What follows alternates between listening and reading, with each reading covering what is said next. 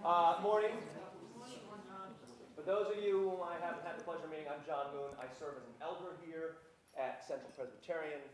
And at Central, we believe that we can be more meaningfully engaged in the world when we have a better understanding of a deeper appreciation for the unique features of our own cultural moment.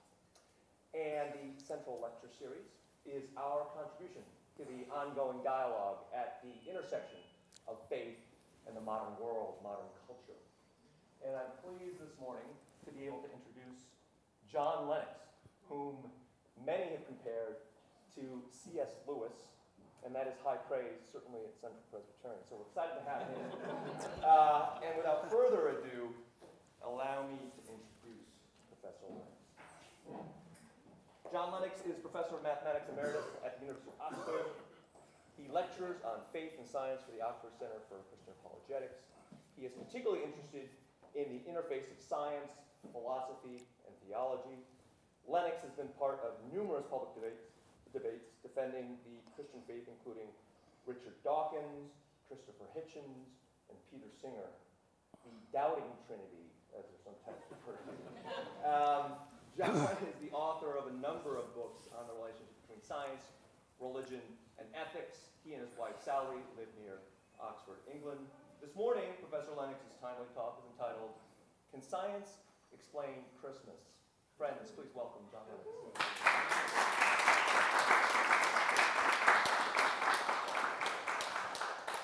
Thank you very much for this warm welcome. I've had so many surprises this morning meeting people that I haven't seen for a very long time, especially the wife of the first pastor to greet me when many years ago I went to Ukraine. But that's a story I'm not going to talk about this morning. Thank you so much for inviting me.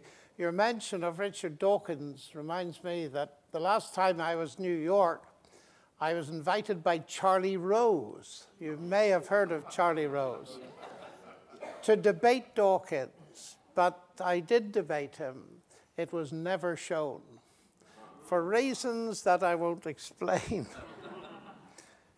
Can science explain Christmas? Well, it's a very magic time, Christmas, for children, for adults, parents, and so on. And as we drove through New York last night, you see the lights and the trees.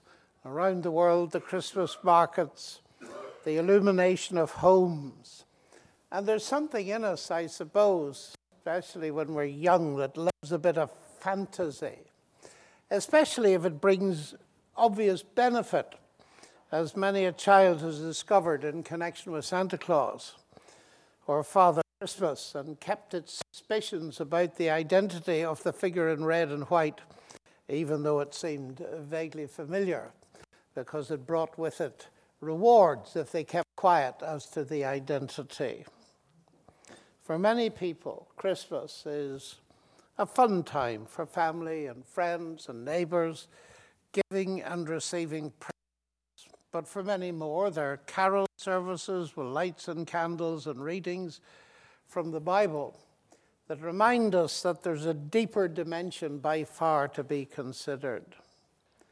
Perhaps more in Europe than here in the US, the God dimension is fading very rapidly and is regarded as just as irrelevant and legendary as Father Christmas. A magical and fun feeling may be, but no reality. And educated people who are scientifically literate simply cannot believe all this miraculous stuff about angels coming from heaven and a virgin conceiving the Savior of the world. It isn't reasonable, they say. Surely the stories of supernatural events surrounding the birth, life, death, resurrection, and ascension of Jesus are pre scientific myths, just fairy stories. And so science explains Christmas for many people by completely removing the supernatural dimension and reducing it to fantasy.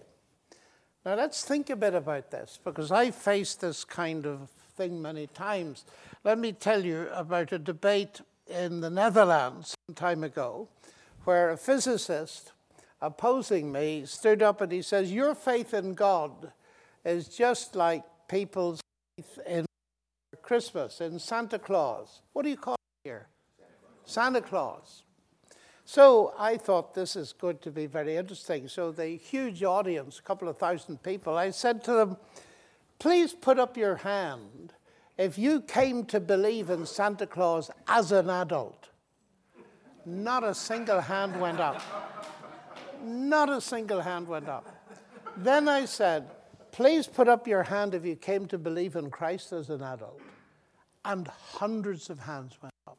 I turned to the physicist and I said, Pardon me, but you're insulting our intelligence. The finest minds in history and currently have engaged with the life, death of Jesus Christ and the implications of Christianity historically and so on. They haven't done the same with Santa Claus. Because the difference is that Santa Claus doesn't exist, but Jesus did. And it's very tragic that. The late physicist Stephen Hawking once said that religion was a fairy story for people afraid of the dark. And this appeared as a slogan in the Times, I think. And they very kindly came to me and asked me for a response. And I said, That's easy. If you want a response like that, I said, Atheism is a fairy story for people afraid of the light. well, you shouldn't really laugh because that's a Freudian kind of concept that God is an illusion, a fantasy, and Dawkins then put it in his book, The God Delusion. But what many people do not realize is that you can't quite stop there. I meet many people that say, look, science, particularly psychology and Freud, have removed the supernatural out of Christmas, and that's it. But I say, look, if you read psychiatrists carefully, and I do, when Dawkins writes a book called The God Delusion, delusion is a psychiatric category. And I was very careful, since I'm not a psychiatrist, and neither is he, to look up what psychiatrists really think. And I discovered that the president of the Royal College of Psychiatrists in the United Kingdom thought that Dawkins was completely wrong. He's well worth reading on the subject. But there's a German psychiatrist, Manfred Lutz, who's written a wonderful book called Eine kleine Geschichte des Größten, a brief history of the great one, that is God. And he makes a very important point. He says, look, if there is no God, the Freudian explanation of religion is brilliant. As fulfillment, as wanting a father figure in the sky who can support you. That works if is no God. But of course, if there is a God, the very same argument shows you that atheism is a wish fulfillment. The desire never to have to meet God or to give account for the mess we've made of our lives or the lives of other people And he makes his bottom line point, which is very sharp and very important. As to whether there is a God or not, Freud can't help you at all. So the people that go with Dawkins are rejecting God much too rapidly because they don't realize that he's never answered the question is there a God or not? And that is the most important question. We need to look beyond Freud, we need to look for evidence. And I sit here because I firmly believe that the Christian faith, like any respectable faith, is evidence based.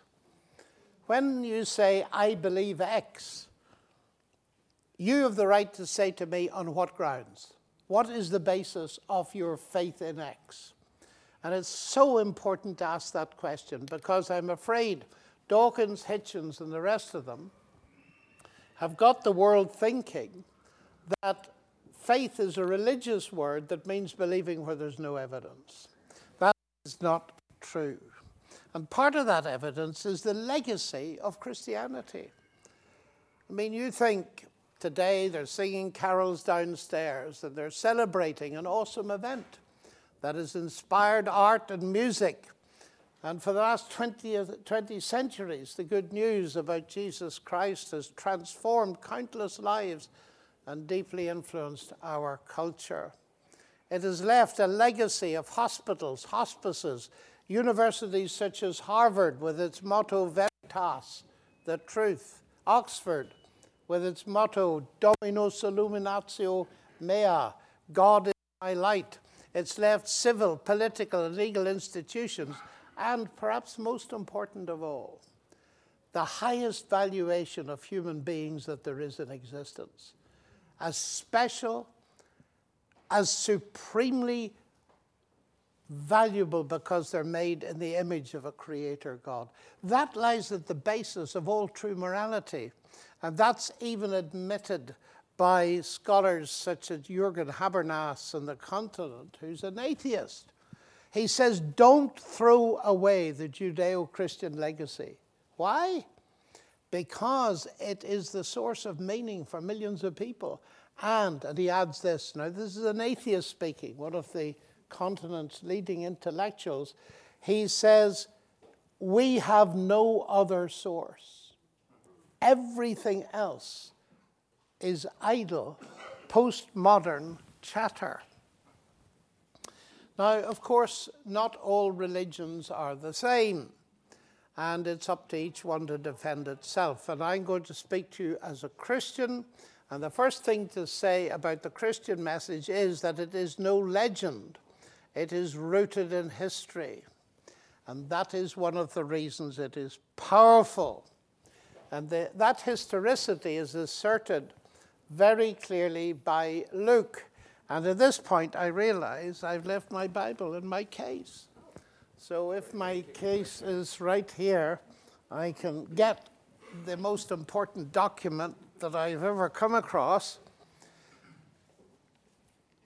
It is amazing to me how many people write off Christianity as a legend. When you read Luke and we're just going to read a little bit because Luke is a fascinating person for two quite distinct reasons. Inasmuch as many have undertaken to compile a narrative of the things that have been accomplished among us, he writes, just as those who from the beginning were eyewitnesses and ministers of the word have delivered them to us, it seemed good to me also, having followed all things closely for some time past, to write an orderly account for you, most excellent Theophilus, that you might have certainty concerning the things you have been taught. Now, many people have not noticed that Theophilus already was someone who knew all about Christianity. The reason that Luke wrote his two volume work, Luke and Acts, is not simply to inform him, it's more than that, that you might have certainty concerning the things you have been taught. And if there's anything that the church in the 21st century needs more than anything else, it's certainty. People are losing their confidence all round the place in the authority of Scripture and in the truths of the Christian faith. So Luke is writing to bring certainty. He's followed, he's spoken to eyewitnesses.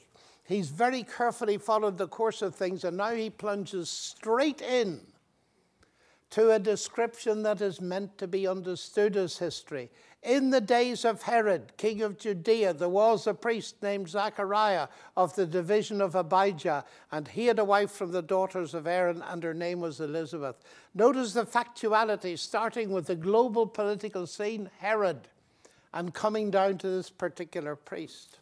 A bit later on, when he comes near to the birth of Jesus, he says, in those days, a decree went out from Caesar Augustus that all the world should be registered. That is a fact of history. This was the first registration when Quirinius was governor. And a bit later, he goes through the various people who were ruling at the time. Luke was a brilliant historian. And this has been confirmed in a massively impressive work by Colin Hemer that Luke understands geography. He mentions dozens of towns, he gets them all right. He knows about the various islands. He knows the proper names for the uh, particular officials in various cities and so on. And the famous Roman historian Sherwin White at Oxford says For Acts, the confirmation of historicity is overwhelming. Any attempt to reject its basic historicity, even in matters of detail, must now appear absurd. And yet, and yet, and yet, there are many people that say, I don't really believe that Jesus existed. Now, that comes from Bertrand Russell, who wrote a book, Why I'm Not a Christian. And I remember in my early days at Cambridge, I saw this book advertised in a bookshop window, Why I'm Not a Christian. I thought, dare I read it? and I walked up and down past the window, and then I thought, how stupid. If you can't answer Russell, you don't deserve to call yourself a Christian. So I went in and bought it, and it was such an encouragement to me. because it seemed to me that Russell had never really engaged intellectually with Christianity at all. It was just amazing. So sometimes you get confirmation from the most unexpected places. Now, this is important for us today because people in my country, again more than yours, but it's coming here, are very suspicious of everything. Jesus, who was he? Did he really exist? Now, you can answer those questions with authority because the people you need to go to for answers to that question are not the theologians, it's the ancient historians. And I found it absolutely fascinating, and I've written about this in my book, Gunning for God, and also in my recent book, Can Science Explain Everything? The ancient historians, virtually to a man or woman in this world, the top people, agree not only that Jesus existed, but that many of the things, now, many of these people are atheists and agnostics but they accept the documentary evidence much more than some people do who call themselves Christian believers. It's astonishing the authority here. Hey, listen to this one. Here's a skeptical expert from Cambridge. Sorry, um, he's the author of the Cambridge University text, The Historical Jesus, but he's actually at Oxford, so I mustn't uh, get that wrong. He says, all this renders highly implausible any far fetched theories that even Jesus' very existence was a Christian invention. The fact that he existed, that he was crucified under Pontius Pilate for whatever reason, and that he had a band of followers who continued to support his cause seems to be a part of the bedrock of historical tradition. If nothing else, the non Christian evidence can provide us with certainty on that score.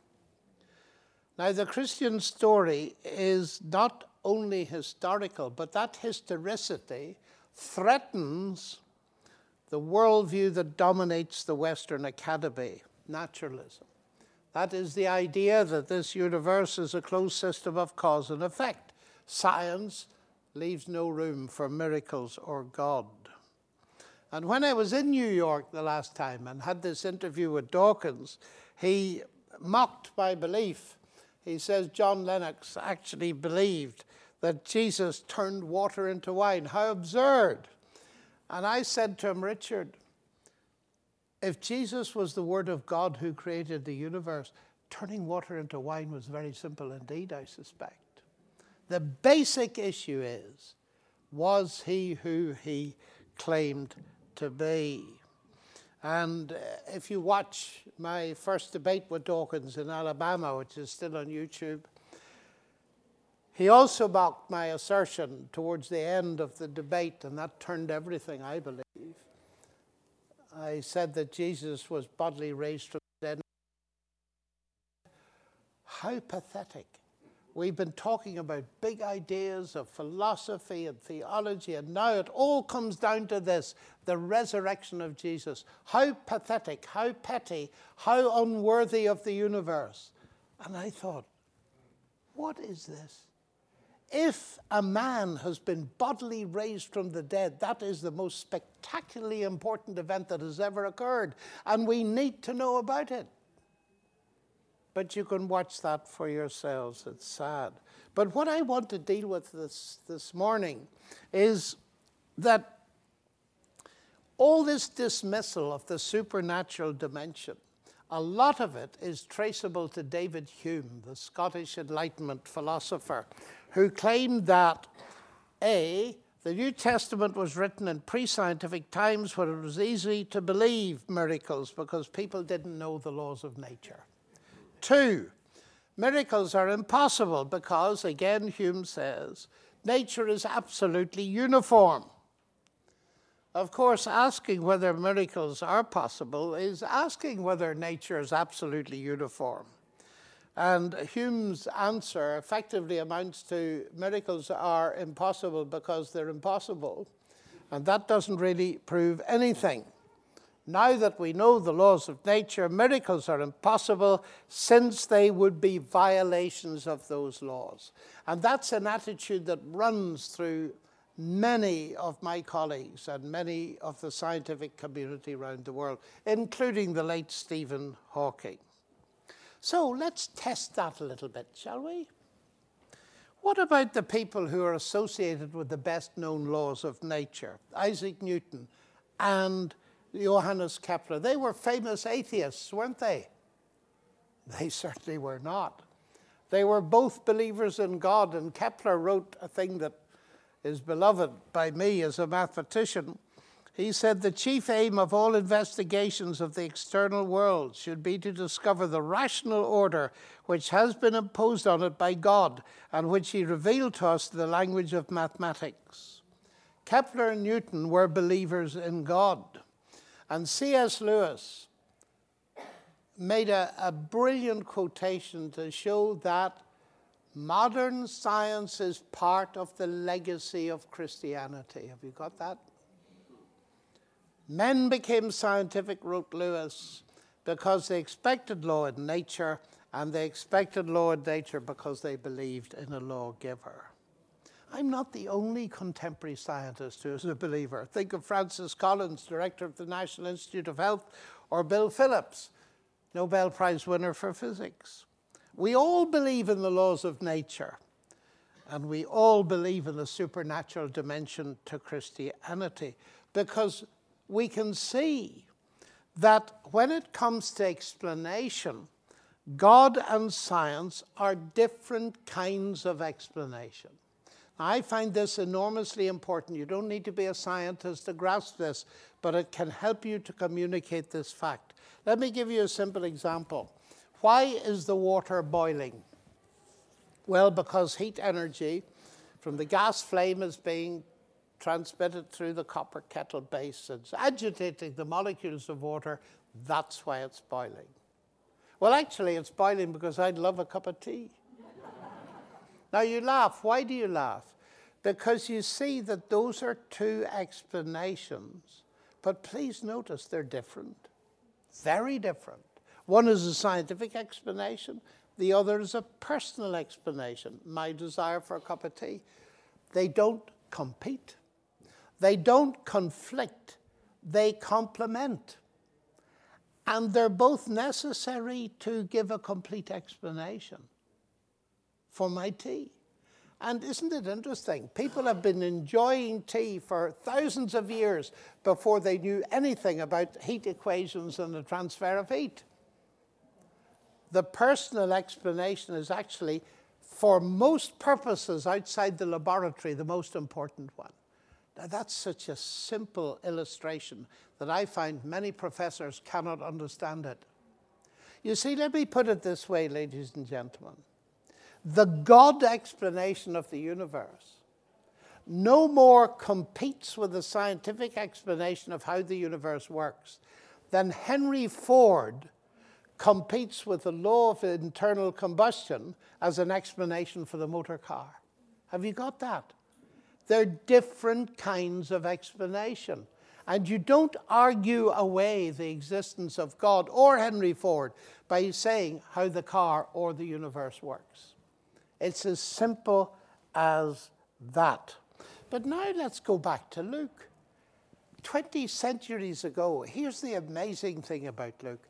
He understood the basic objection that contemporary scientists make against miracles.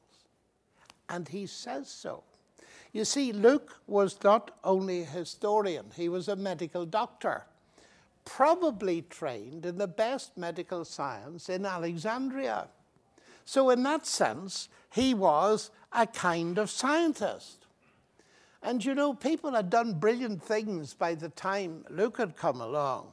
In 200 BC, for instance, Eratosthenes had calculated the circumference of the earth. And in 150 BC, Hipparchus had made a reasonable calculation of the distance from the earth to the moon. I wonder if you were given a pen and paper, could you do that? We'd be hard pushed. And at the very beginning of his gospel, Luke shows he understands this objection to miracle. Have you noticed Luke tells us two stories of miraculous conceptions, not miraculous births, miraculous conceptions. Now, of course, the story of Jesus is central, but it's not the first story he tells us. What he tells us is the story of John the Baptist. Let me read a bit of it. Well, I've read a little bit. The priest Zachariah and his wife, but they had no child because Elizabeth was barren and both were advanced in years. What's that telling you? I think we all know that little law of nature that you get too old to have children. I nearly said thank the Lord for that, but you know, it is a fact. As anybody can tell you, don't have to be an expert in gynecology. We all know that. They knew it then. These weren't, they were pre scientific by definition, but they knew the laws of nature. Now, watch what happens because of that. Now, while he, that is Zachariah, was serving as a priest before God, so he was a priest, he obviously believed in God. He was chosen by Lot to enter the temple of the Lord and burn incense, that is, to go in and pray on behalf of the nation. The whole multitude of people were praying outside at the hour of incense, and there appeared to him an angel of the Lord standing on the right side of the altar of incense. And Zachariah was troubled when he saw him, and fear fell upon him. But the angel said to him, Do not be afraid, Zachariah, for your prayer has been heard. And your wife Elizabeth will bear you a son, and you shall call his name John. And uh, he says certain things about John. And Zachariah said to the angel, How shall I know this? For, here it comes, I am an old man and my wife is advanced in years. Isn't this interesting? Zachariah was not an atheist nor even an agnostic. He believed in prayer. He was a theologian, he was a trained priest. He was representing, in fact, this was the big day in his entire life because a priest normally only got this privilege once. So here he's at the high point of his ministry. He's leading the nations. Prayer, he believes in God, and when an angel appears, he's troubled, but he still believes in angels enough to talk to the angel. So he believes in God, he believes in prayer, he believes in angels. And the angel says, Your prayer's been heard, you're going to have a baby. No, we are not, he says. Why? Because of a law of nature that I know very well. Isn't this interesting? Here it is in the very first chapter of Luke. Luke, the doctor and historian, focusing on the difficulty people have today. You can't believe that stuff because of the laws of nature. Watch what happens to Zechariah as a result of that. Perhaps you know already. And the angel said, I am Gabriel, who stands in the presence of God, and I was sent to speak to you and to bring you this good news. And behold, you will be silent and unable to speak until the day that these things take place, because you did not believe my words, which will be fulfilled in their time. That was pretty blunt stuff. And so Zechariah comes out, he goes, he couldn't speak. I'm tempted to preach a sermon because I'm a preacher at heart, ladies and gentlemen. If you do not believe, that God can res- reverse physical nature, you've got no message from the people and you might as well be dumb. That's why so many of our churches are silent and empty. Because people with training in philosophy and theology, who pray publicly and who claim to lead the worship at heart, they do not believe there is a supernatural dimension. And they have no message for the people. And poor old Zachariah had to wait for quite a while until this baby was born. This is a powerful story, and it's a vastly important story. Because the law of nature is real. But you see, the laws of nature do not imprison God. See, we make a mistake because of the word law. And it's very easy. We're staying in a hotel not far from here.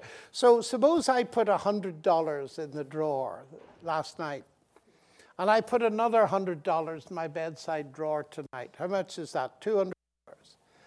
And I wake up the next morning and I find $50 in the drawer. What do I assume? That the laws of arithmetic have been broken or the laws of New York City? the laws of New York City. How do I know that they've been broken? Because the laws of arithmetic haven't been broken. The thief, assuming it wasn't my wife that took the uh, money out, the thief, the laws of arithmetic. The laws of arithmetic don't shout and say, Stop, you can't do this. The laws of nature and mathematics tell us what normally happens. The law of gravity tells me if I drop the apple, it'll hit the ground. That doesn't stop you coming and catching it. And God has built regularities into our universe that we can recognize. Now, here is the lovely thing about this it's really ironical. You've got to know those laws before you can born minutes to people nine years old, you wouldn't be because he knew the norm to which nature normally operates. That he says there's something special here, but it took him a long time. His wife got there first. That that wives often do get there first, but I, I not say much about that because my wife's sitting at the back. So Hume's point is simply wrong. C.S. Lewis puts it beautifully nothing can seem extraordinary until you can recognize the ordinary. And exactly the same thing happens when Joseph heard of Mary's pregnancy. But Luke is so careful here. It's very interesting. Zacharias' objection was the law of nature. But that wasn't true with Mary. When the angel Gabriel announced to her she was going to have a child, she said, How shall this be since I know not a man? In other words, her objection was moral. This cannot be. This is impossible. Why? Because she knew exactly where babies normally come from. She saw the difficulty as well. And it's so important that we realize this is Scripture telling us about these things so that we can be certain. So that Hume's arguments just do not work. Mary's difficulty was moral. You can understand it. I mean, in those days, to have a child out of wedlock would mean public censure, facing jeers and suspicious talk. Even years after Jesus was born, they were shouting at him, We were not born of fornication. You were, was the implication of that statement. The answer came from God. This is not a natural process. This is God acting through His Spirit. This is utterly holy and utterly moral. That is a very important thing to say. That here is no religious myth.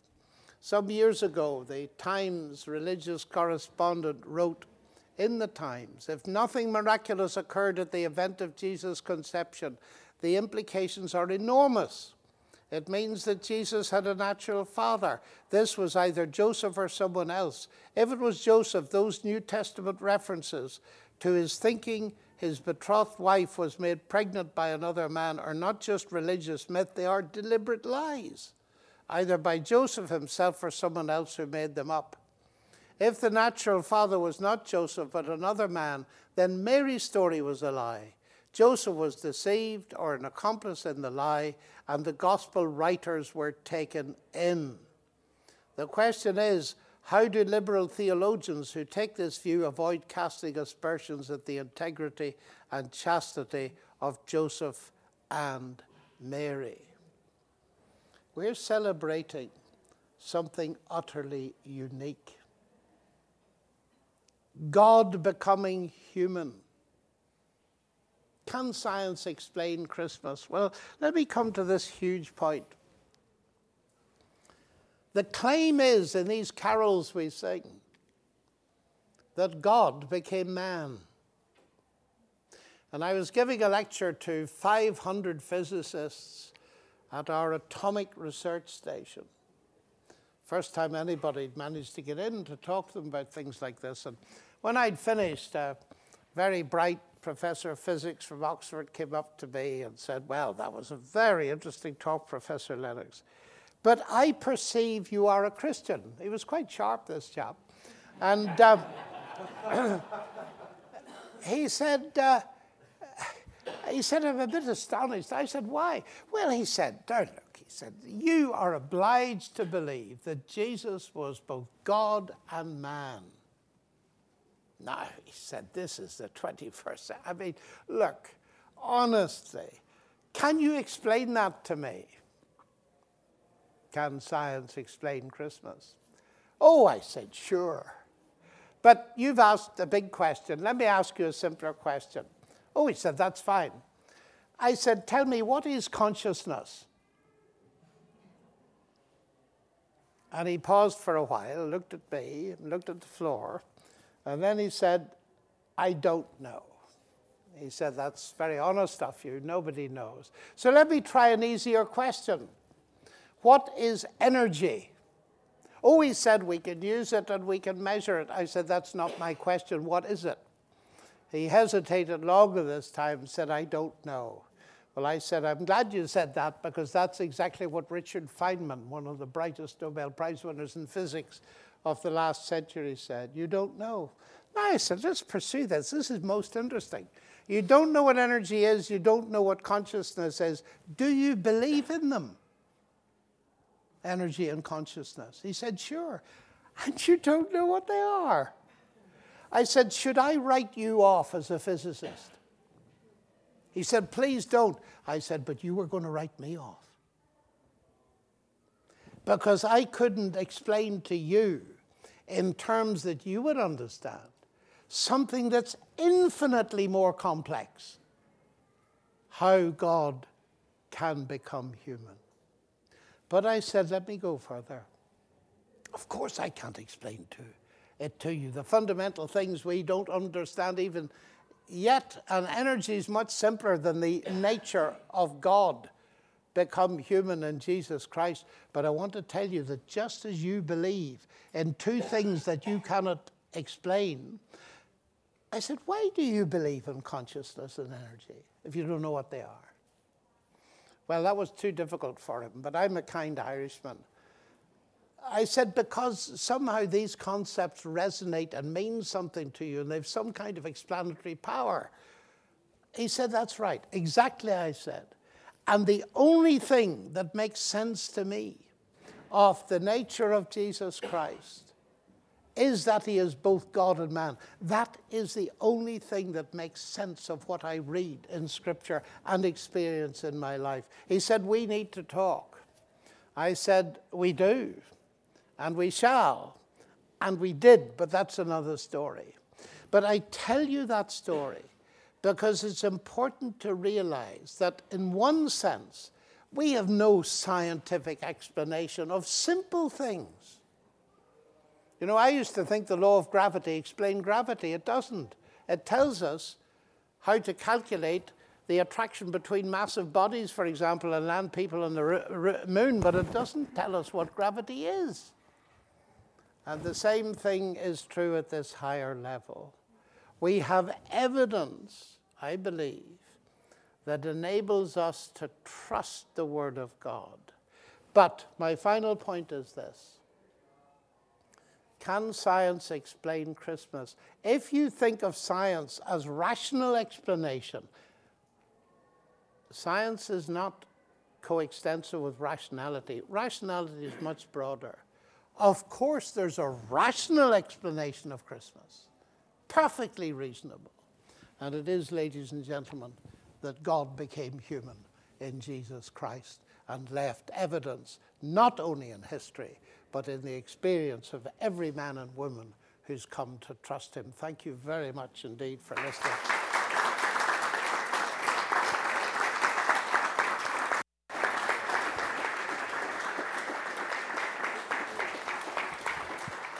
Have we time for a couple of questions? Absolutely, absolutely. I'll write them down. Hands up and a question, please, and make it brief. All right, it says in the scripture, greater things than these shall, shall you do. So I, I'm looking at miracles from a perspective of quantum mechanics that you can take them as simultaneously miraculous, but also having an explanation. So I look at a miracle, George Washington with dozens of naked fleeing disciples defeated the British Empire with empty lead pipes. Like Jesus, he refused to be crowned king like the kings of other countries. The lead pipes are empty muskets, the naked men were barefoot, and it was even greater than what Jesus did because he couldn't beat Rome at that time and we had to wait. So I Oh, look at all right. miracles as both metaphor and explanation, and quantum mechanics allows us to think of those things as existing in two places. Okay, I think I've got that. We'll have a second one. Who's got a second question? Just perhaps one on- on my side. You're a mathematician, there is nothing more abstract, more pure, and some, some would even say beautiful than math. That Oh, you're reminds dead right. Yes. That re- reminds me while you were talking about this Indian mathematician, Ramanujan. Yes. You know, we, Yes. he, was not a Christian, but he attributed his findings to divinity. And at a certain point he said, you know, uh, uh, nothing has any value unless it expresses a thought from God. Yes. So what's the question? you know, if you could comment on that, you know, the intersection between mathematics and uncovering the divine laws.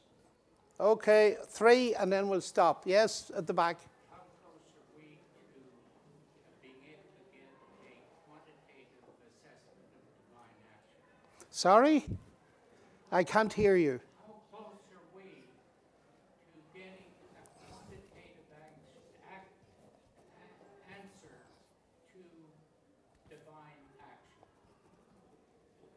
Okay, how many hours have we got now? okay, the first question um, greater things than these you shall do. I believe that refers to greater in extent, but not greater in content, in the sense that, uh, for example, Billy Graham preached to perhaps a quarter of a million or half a million people in Central Park up the road there. Jesus never did that. And the disciples through the ages have done many things that are greater in extent. But we got to remember that the reason that they could do that was it was Jesus working in them. In other words, he was doing it anyway. Now, your comment on the defeat of the English, as an Irishman, I would be very reluctant to say anything about it whatsoever, and be even, even more reluctant to say whether it fitted in the ca- category of the miraculous or what. So, you mentioned quantum mechanics and all this kind of stuff.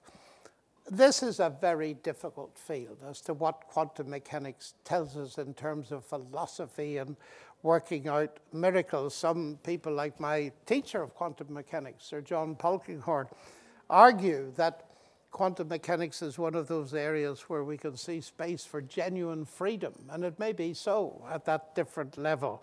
But as to exactly what is involved in what you suggest, I simply do not know.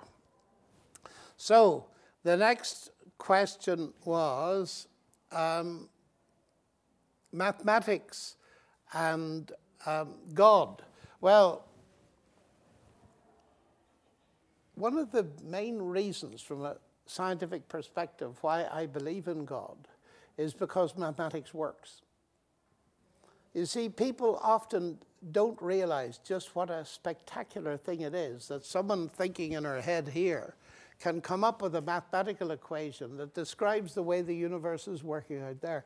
But the really bright people, and Einstein was one up the road there in Princeton, he said the only incomprehensible thing about the universe is that it's comprehensible.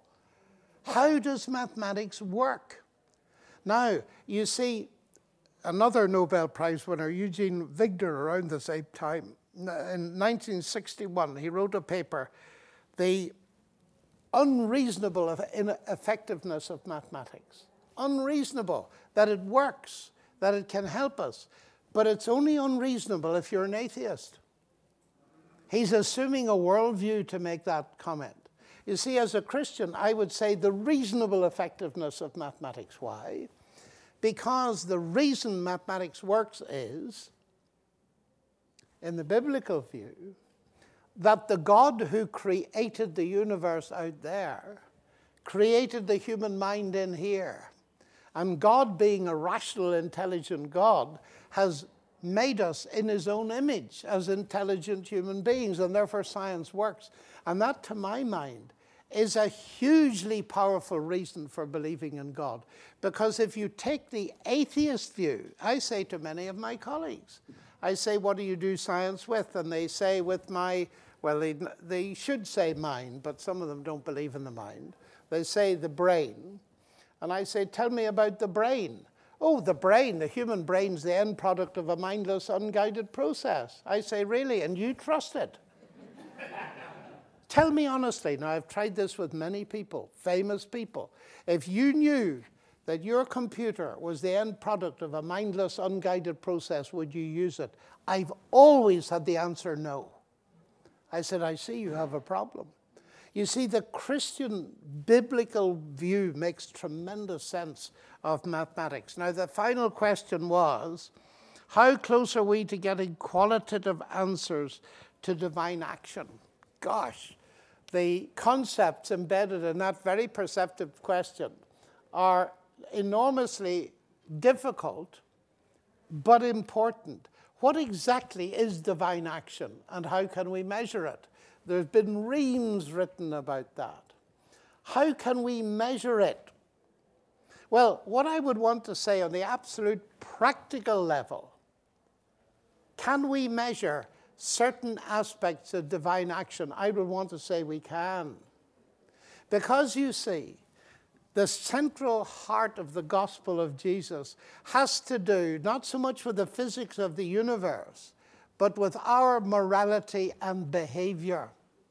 And it is the fact, I've observed it many times. I meet someone, like at um, one of your great universities here, and I'd finished a lecture and up stood this Chinese student in the balcony and he shouted down at everybody, several thousand students, Look at me! And we all looked, of course. And I called up because he was talking to me. Why should we look at me? He was radiant. He said, Six months ago, I was at Penn State University. I was at the end. I'd no hope life was in a mess and all this kind of thing. And you said something, and I followed it up, and I began to read scripture, and I came to faith in Jesus Christ. Look at me. It was the most powerful argument any of those students had ever seen. And I've seen it again and again, where broken relationships are healed through faith in Christ, where there's food on the table instead of alcohol in the cupboard and narcotics hidden under the floorboards. People get transformed.